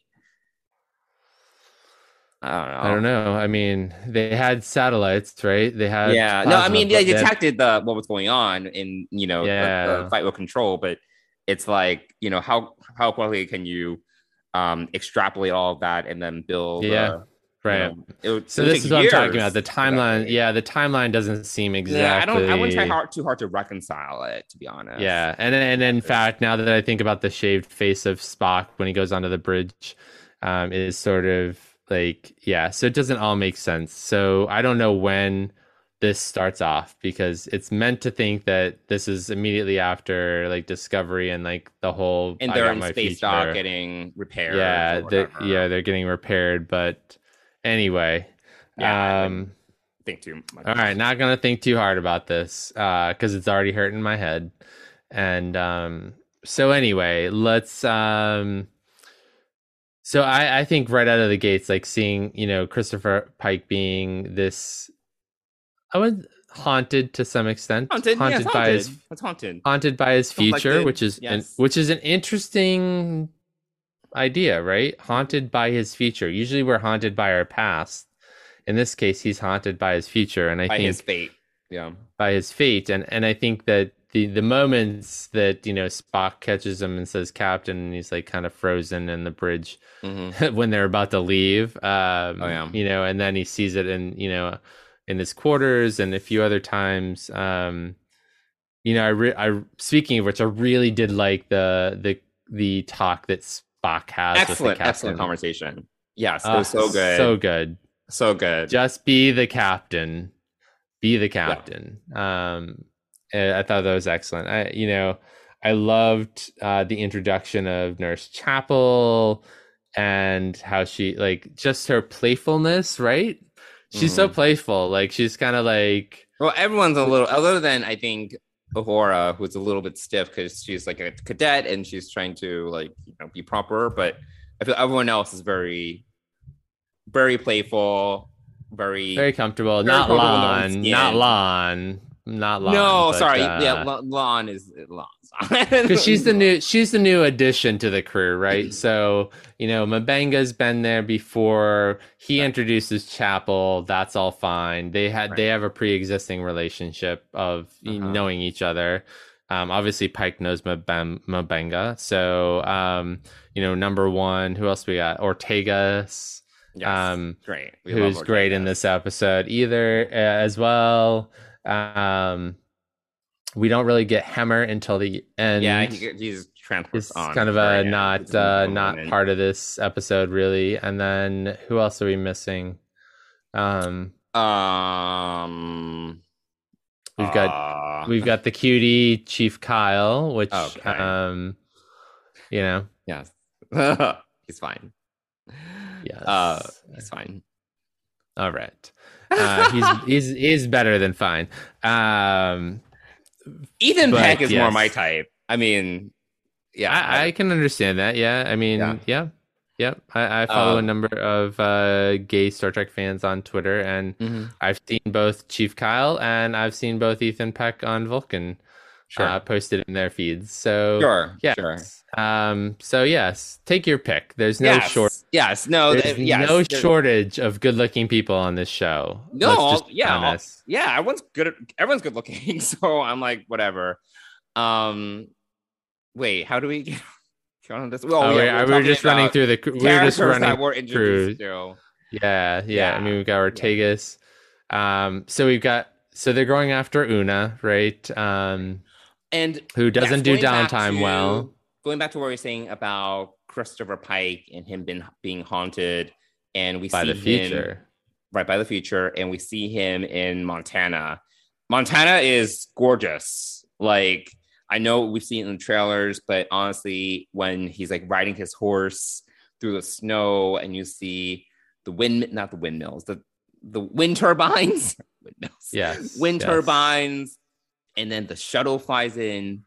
Oh my god, it was gorgeous, gorgeous scene. Yeah, it Um, was. so cinematic. I it's like because you see the far shot of him on his horse, just like riding through the snow, and it's like a small Yep. dot, and then the shuttle Yeah. flies in, and I don't know, they just did it really well. Like you know the the whole scene and the it's the a great opening. Uh, um, and you yeah, so good. It's just so well executed.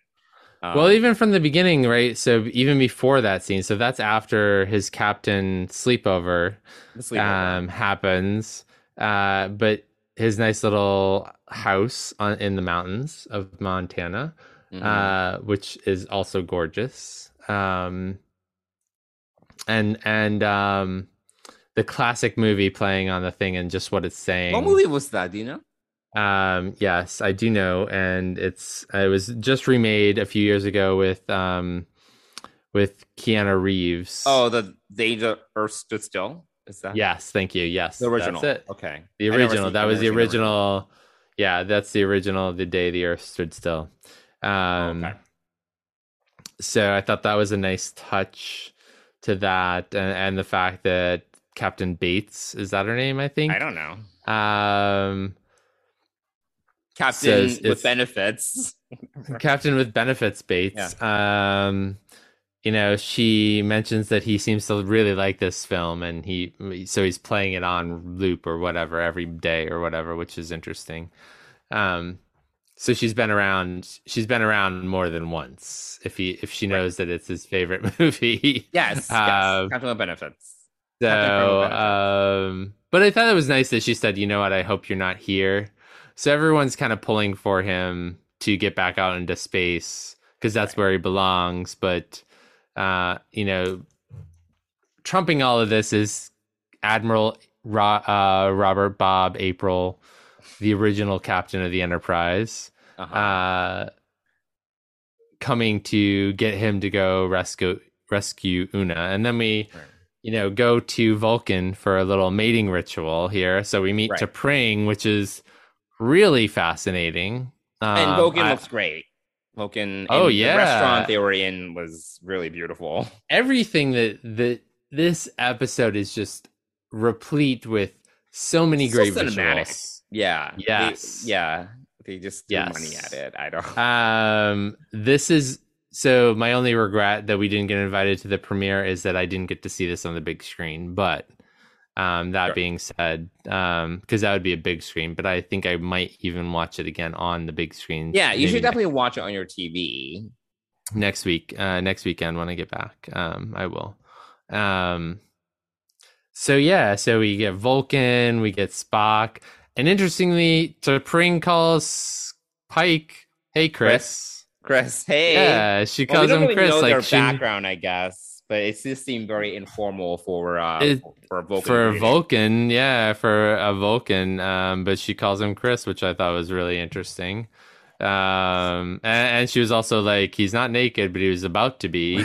Yeah, I thought it was Um, interesting. Like, you know, and I think they're trying to play into like um, you know, the more cage Spock, but then also kind of like early, like, but being letting that be kind of like maybe the the standard for Vulcans, where yes, they they're in control of their emotions, but they're not so in control of their emotions because like T'Pring is obviously annoyed. Like, you know, she's like not, she's annoyed. And she's yes. and she um you know she she's being salty you know what i mean like yeah, she is being like salty. a little passive aggressive yes. and salty but then also kind of direct Yep. and salty and she's like well i'm not gonna chase you around forever you know um Yeah. So it was interesting i actually think it's an interesting balance because there because even when th- there are moments when um between T'Pring and and Spock, like some of their more intimate moments when they were smiling a little, not like a big smile, but like a small smile. Like so, it wasn't like your usual. I would say like um emotion, completely emotionless. Vulcan. There was It There's playfulness. a, there's There a was- little bit more, you know. There's a There's little playfulness bit in there. Yeah. more, yeah, which I Yep. um I'm okay with. I'm okay with that. Yeah, yeah, yeah. I, you know, I think you know one of the things that I'm watching. You know, I'm watching this show and I'm like, this does not look like the Enterprise that I remember. I'm okay with it. It's a modern Enterprise. It's a modern show. I like it. It's beautiful. It's gorgeous. You know, there are times where I kind of like go back and forth in my head and be like, this is not the original Enterprise. Like, but so I keep on, you know, I do struggle with that a little bit because we, you know, we talked, I think last week we talked a little bit about like how big the quarters are on this Oh ship. god, so Um, large, almost impractically um, large for like a military ship, but sure. Yeah, yeah, for Yeah. sure. Yeah. I you know, that's that's uh but I you know, I think also like we call it a military ship, but in reality it's a ship of exploration. And It is, but You yeah, know, it's it's Starfleet's a little bit of both, right? It's also Yeah, like- yeah, yeah. It's like yeah, they're yeah. I think they've been described as the Federation the Federation's peacekeeping armada or something. That's they've Oh, there we go. Okay. Yeah, but it's kind of like okay, an armada is usually not necessarily what you would associate with, you know, just non-military, but sure, they're pe- a peacekeeping Yeah. Yeah, yeah, yeah. I mean, but anyway, it's a it's a beautiful ship. It's gorgeous. Everything about this is just it screams uh beauty and um and it's it looks expensive. yes, it it It looks looks expensive. It looks expensive. Yes, uh, absolutely. Uh, I don't, you know, yeah, it looks amazing. I, Yeah. Honestly, uh, yeah, I, I, I, don't know if we've ever talked about this before. I would want to live. I want to live on this enterprise. Oh, This yeah, I wouldn't mind this. I wouldn't mind This this, Enterprise? or like the Enterprise. The Enterprise D was. I think we've talked about this. Well, yes, you yeah, we did talk about this. You would the Enterprise D is also kind Enterprise of luxurious, but when compared to this Enterprise, the the quarters are nothing like this. Yeah, no, this is um yes. But do they Uh, have great. Do they have an arboretum or cetacean ops? I don't think so.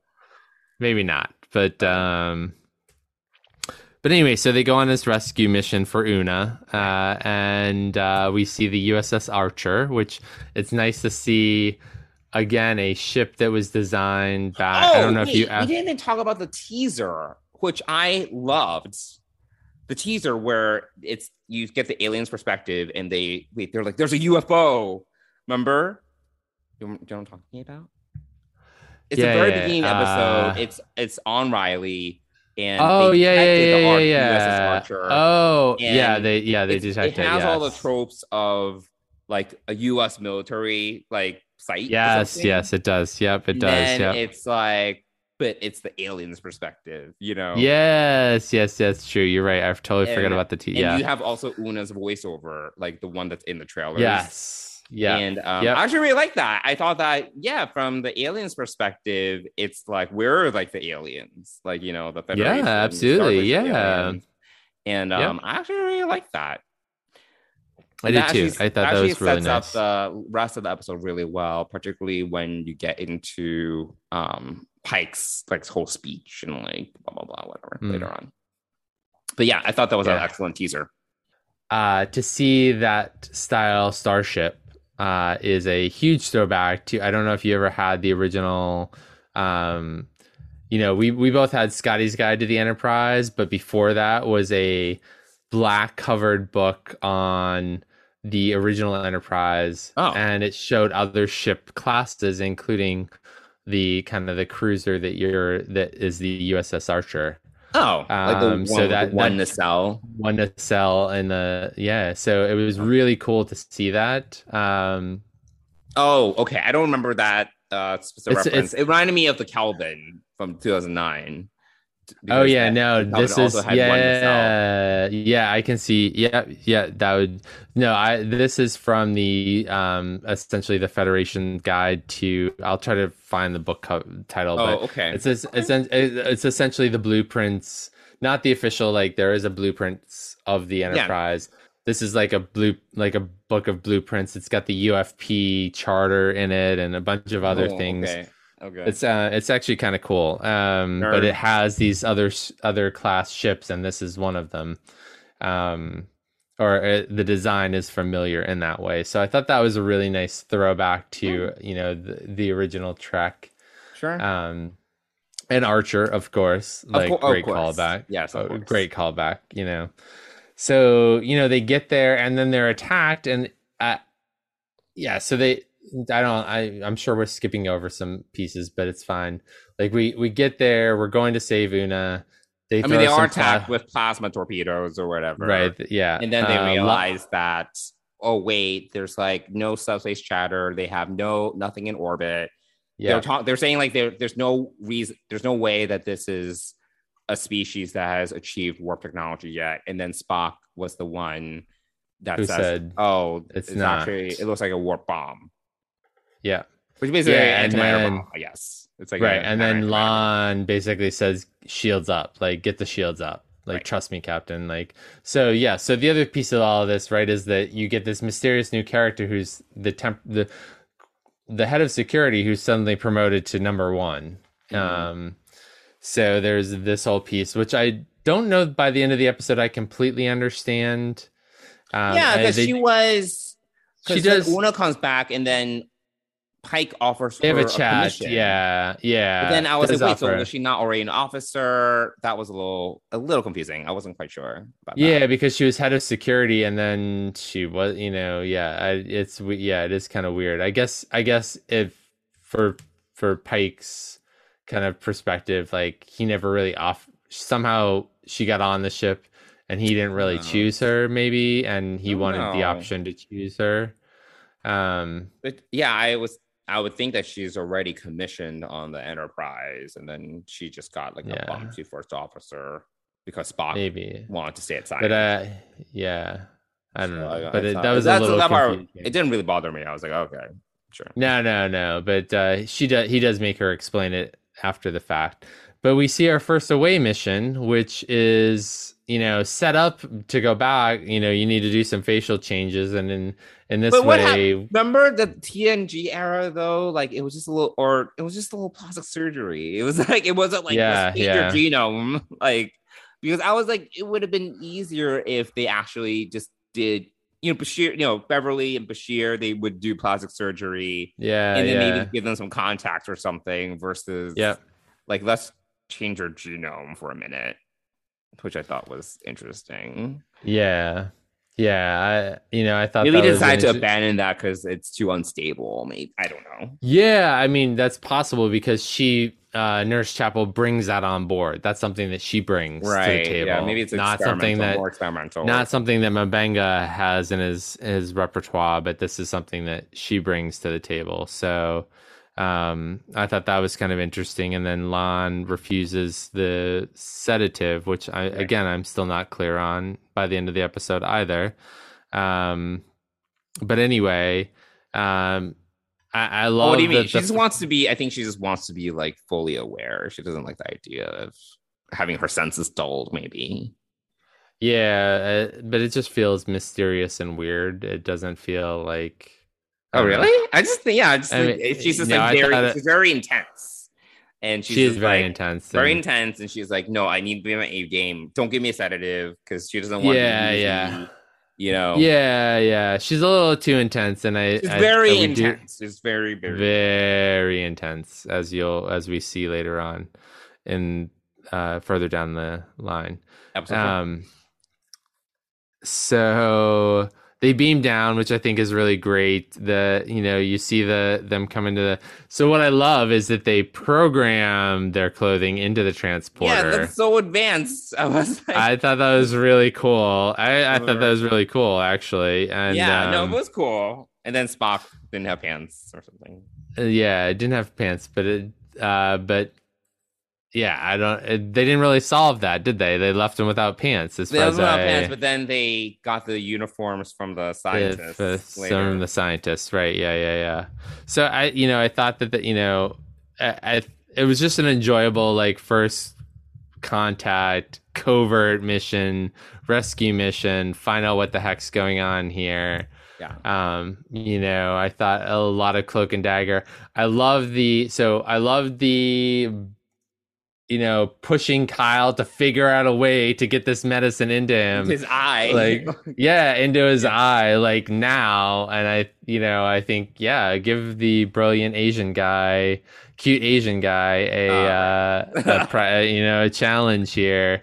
And, and Ortegas is like, why does this always happen on on while I'm on the bridge? You know, like I thought that yeah. again we're seeing her like sarcasm her like her spunkiness which we really enjoy um and she's like figure out a way. And he does. Um so all this to say you find una in the basement and then you give it up. You like beam them up and like we're responsible for this. Oh yeah, well then It's- they then that's the whole reveal that they have this technology because they Because are of- very close. They were very close to the the battle of control or whatever you call it. yeah Yeah. and um, they were from that able to um, extrapolate the the technology for I guess matter antimatter like whatever. Yeah, or so, yeah, something. So Pike, feeling responsible, goes and talks to the president, but she doesn't really listen. She's like, "Right now, I have the bigger stick." Mhm. and I love this. He's like, you know, I love, I love that argument, and I and I love that he just calls out to the communicator, and then tells the Enterprise to come into into the the sky. I, I thought that was so cool. He's like, now who has the bigger stick? Yeah, I think know? um, you know the the the thing I like about this episode is that it again this is where and I know I've talked about this, but I think this is where Strange New Worlds is paying off is these you know these aliens are essentially a metaphor for for us, right? For us right now. For us right Like, now. For us right now. literally, like right now. Right. And it's all about like, yeah, who has the power, who has the bigger stick is the one that wins. And that segues really well into Pike's whole argument, right? About you can you can go and destroy yourselves because that's what happened to us, or Yeah. you can choose a different path. Yeah. Um, and yeah, I, I you know I, I really like that, and it was like it was like yes, it was making the point without like being overly preachy, and it's like we Yeah. get it. And I think you know that makes it sometimes I think about this like you know like we're just so as a people like humans um we're just so divided that I feel we need something like that existential like To wake us Like, up. Yeah. the aliens from yeah. another planet. Like it would take something like that crazy. Sometimes I feel to wit to make us figure out or make us realize that our squabbles mean nothing. You know, Mhm. and Yeah. um, I think this was a excellent example of how that that would work. You know, like I I don't think that's going to happen. I think we're going to have to figure things out. Um, but it was. I mean, I would say right now that we're right on target for our Star Trek future. Uh, Oh, and one thing we didn't talk about, by the way, for Picard, and this is also aligning with Change Your World, is that apparently the eugenic wars are happening next. Now it's not the 90s anymore. Oh yeah, It's going to happen like in yes. We didn't that- even talk about Project Khan. Project yes. Khan. Yeah, yeah. And now they've But it did things a little bit. So it's not the 90s, it's maybe Yeah. the 2020s, 2030s. And then, Yeah. wait, Civil War, eugenics wars. And then we're going to have The sec no, so the second Civil Second War, Civil the, War, yeah, eugenics the war. eugenics war, and then, And then World World War. Three. Yeah, So we have that to look forward yeah, apparently now. great. That's awesome. Yes, thank you Yeah. for giving me hope.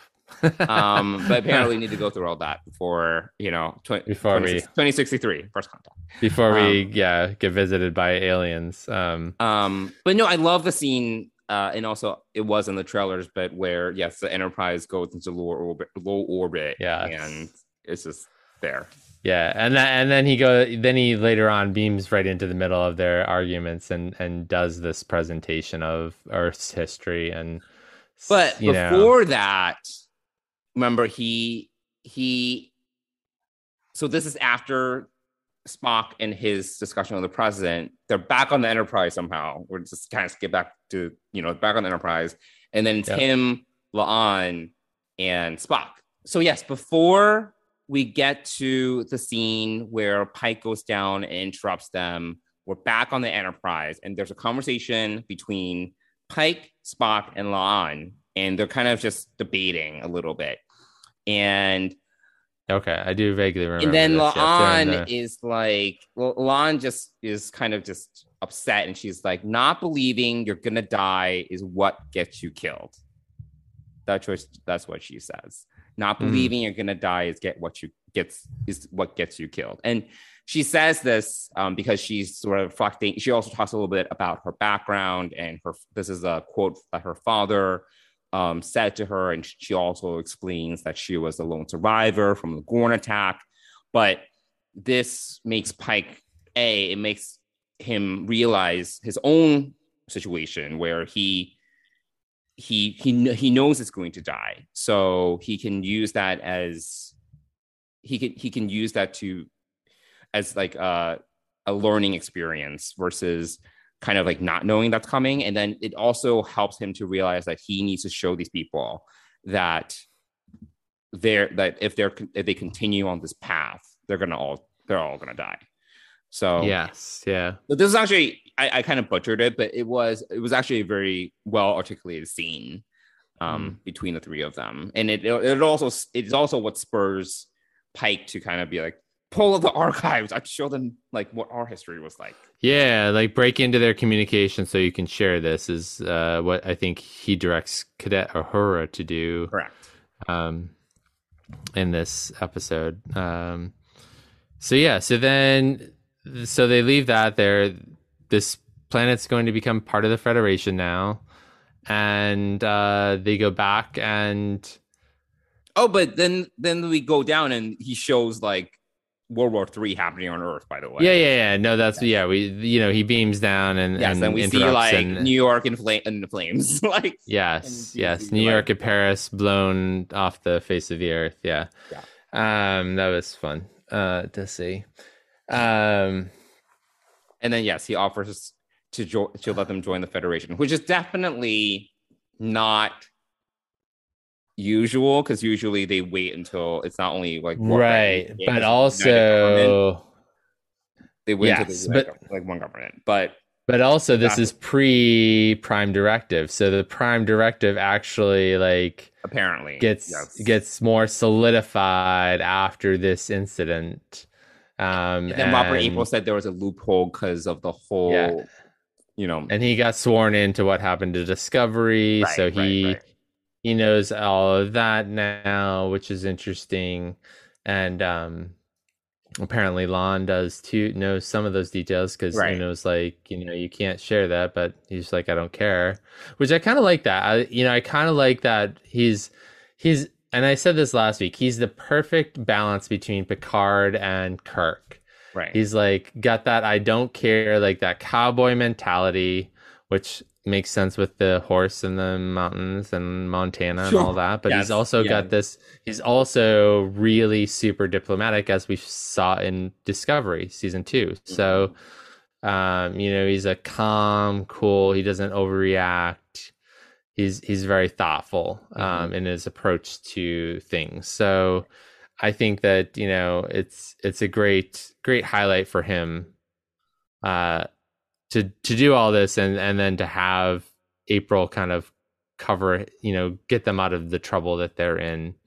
He uses his last vestiges of like political capital or whatever you want to call it and and gets them out of it. And um and then they you know then they're they're off to basically start a new 5 year mission essentially is what I, I'm sort of gathering is that uh, they're you know they're going to this is the start of their new five year mission go out and explore I guess. you know. Yeah, I guess so. Yeah, because it is. he- yeah. he comes back onto the bridge and says you know what's and Ortegas asks him what the mission is and he says you know seek out life and new Explore. civilizations and and Uhura says Cool. you know it's cool which is you know, like really like I, I like her I like her I like her tilliness, uh, which you know I, I I think she's a a great another going to be another great addition to this crew. Mhm. Um, having a, a cadet who's kind of you know wide eyed and bushy tailed and ready for this sort of work. Yeah. Um, so yeah, so I think really strong out of the gates. Uh, had all the hallmarks of continuity, of adventure, of peril, of you know. And I like um, that at the end of the day, it's like, you know, a lot of it revolves around the development of a character. Right. Yeah, It's, yeah. It's it's about like the the whole thing really re- revolves around Pike and yeah, his him getting over the the vision that he got on Boreth and kind of embracing his fate, right? And being able to Hmm. see it as something that he can use versus something that is debilitating. Right, And, yeah, yeah. I yeah I even everything with the mission and everything that happened, it kind of all revol- revolves around that realization. So that's you know at the end of the day, it's about the characters. It's about the characters and not just you know what's happening. Right. Yes. Yeah. It is about the characters, and and and also throughout all of this, while we're getting this deep dive into Pike, we're meeting a lot of the new crew Mm. And, and getting to know them and their dynamic. Um, you know, I think we do. You know, we get to see a little bit of each one. I think we definitely get to see a a little bit more of M'Benga and Chapel in this one. Um, with some, you know, with little bits of Uhura and Ortegas. Yeah, Um, everyone gets a chance to shine at some point. so. Yeah, and I'm looking forward to seeing how they highlight each character um, going forward. You Yeah. know, so I, I'm really, really excited for it, and I, I think this is going to be a great new show, and I'm excited to talk more about it. So, bring it on, and and we're back to just having one episode a week for another nine weeks, um, which takes us up to when I pretty much go away for vacation. So Oh my god. Yeah. I think Crazy. so. Um, a lot of fun. I, I I enjoy this. This is a this is also a show where I feel like I can watch it again and again and just enjoy it. Yeah. I Like don't, it- really, you I don't really have any complaints. No. Yeah. I, I really, Wow, I- you know. I really did think that was a this is an excellent pilot. Let's just make a quick note of the time, eleven nineteen on Sunday, May eighth. right. All right. Uh, Johnson is uh, overly I- I positive about I Star Trek. Anything I didn't like? Um, yeah, the really, yeah, I can't even think of anything. Yeah. To be honest. Yeah. And, and you know, the one character that I do really like that they're highlighting in this show is the Enterprise. The Enterprise is its own character and um, it's beautiful. Um, Luxurious. Still not so my only my only struggle is with engineering. That's the only struggle I have with this ship. I'm fine with everything else. I'm struggling with engineering, but I'll, you know, I'll, it'll be fine. It'll be fine. Um, Well, the just thing like the is, start, just like the on star this dates, it'll be fine. Everything on this ship is really big. Like that's the thing. Yes. It doesn't really. The thing is, the crew quarters. It literally, if everyone got a quarter, like not everyone does, but even if there were like a number of those quarters that were that large, it's like there's like no space for anything else. The engine is massive. Sick bay, we see in a later episode, they they they blow it up. It's like huge. Yeah, it's, it's, huge. massive. It's like Yeah. huge. It's like Yeah. I think it's two Yeah. floors too. Um, yeah, yeah, yeah. It's ridiculous. They, they like they were like, oh, they, we expanded it because there was you know, they that was the situation, but it was insane how how big everything's big. That's this is the thing. I, don't think we'll, we'll be able to reconcile the amount of space that's inside the Enterprise with how large everything is, including the crew quarters. To be honest. Right, right. Yeah, I definitely uh, agree with that. Um, like if we wanted something more realistic, you would think like enter like enterprise, like the 2000 enterprise, where every literally it's a submarine, you know, like every all the quarters are small. That's actually more realistic than this. Yeah. Um, but it's fine. And you but know okay. what? I- I'm I'm I okay will- with it because I kind of like the eye candy. I'm actually fine with it.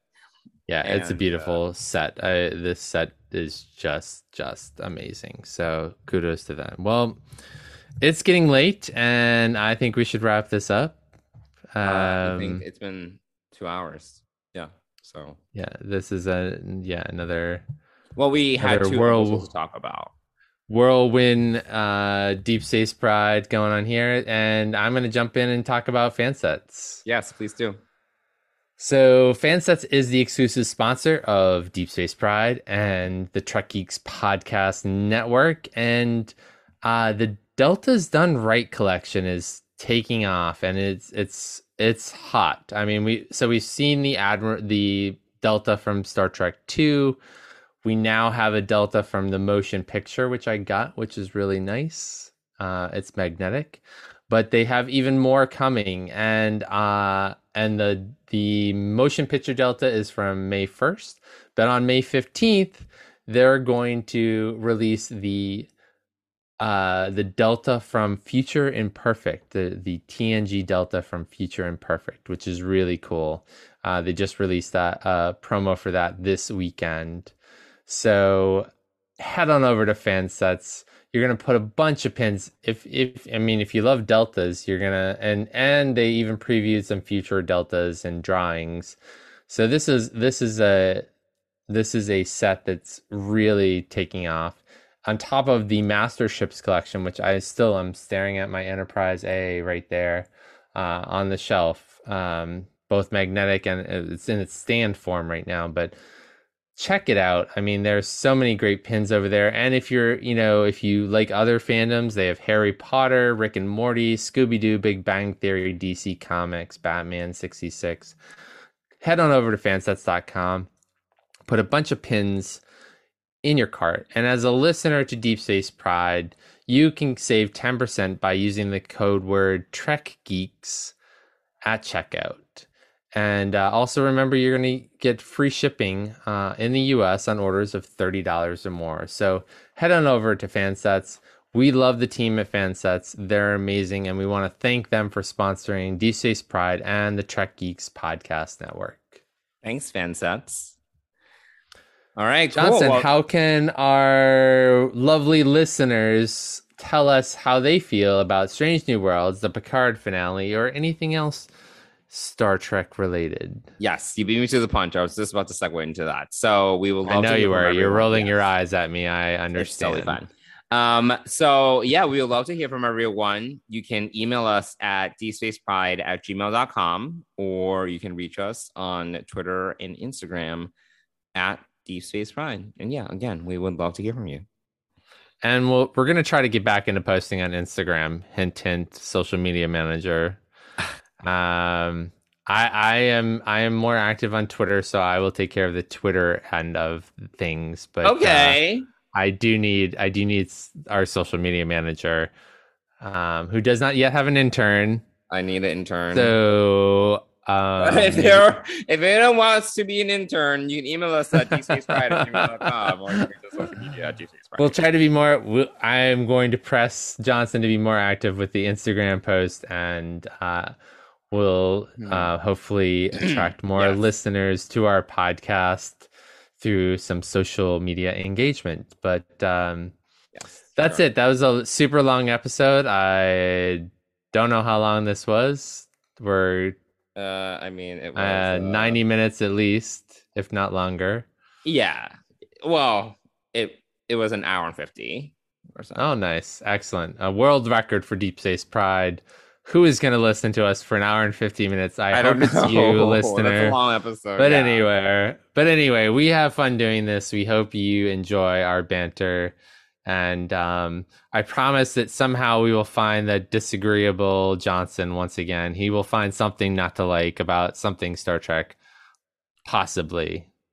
Yeah, we'll see. We'll see. Maybe Well- we'll get like another threshold like episode, and you'll love it, and I'll hate it. Maybe. Um, or you'll start to pay attention to star dates and you'll realize how inane they are. Stardates never have bothered. eh, They don't make Uh-huh. any sense. Like it doesn't make any sense. Yes, So it doesn't know really it's all over the place anyway. Uh, clearly, it's bothering me because I brought it up once again. But anyway, I understand. let's uh, put a wrap on this episode. Thanks everyone for listening, and we will see you here next week. Bye, everyone.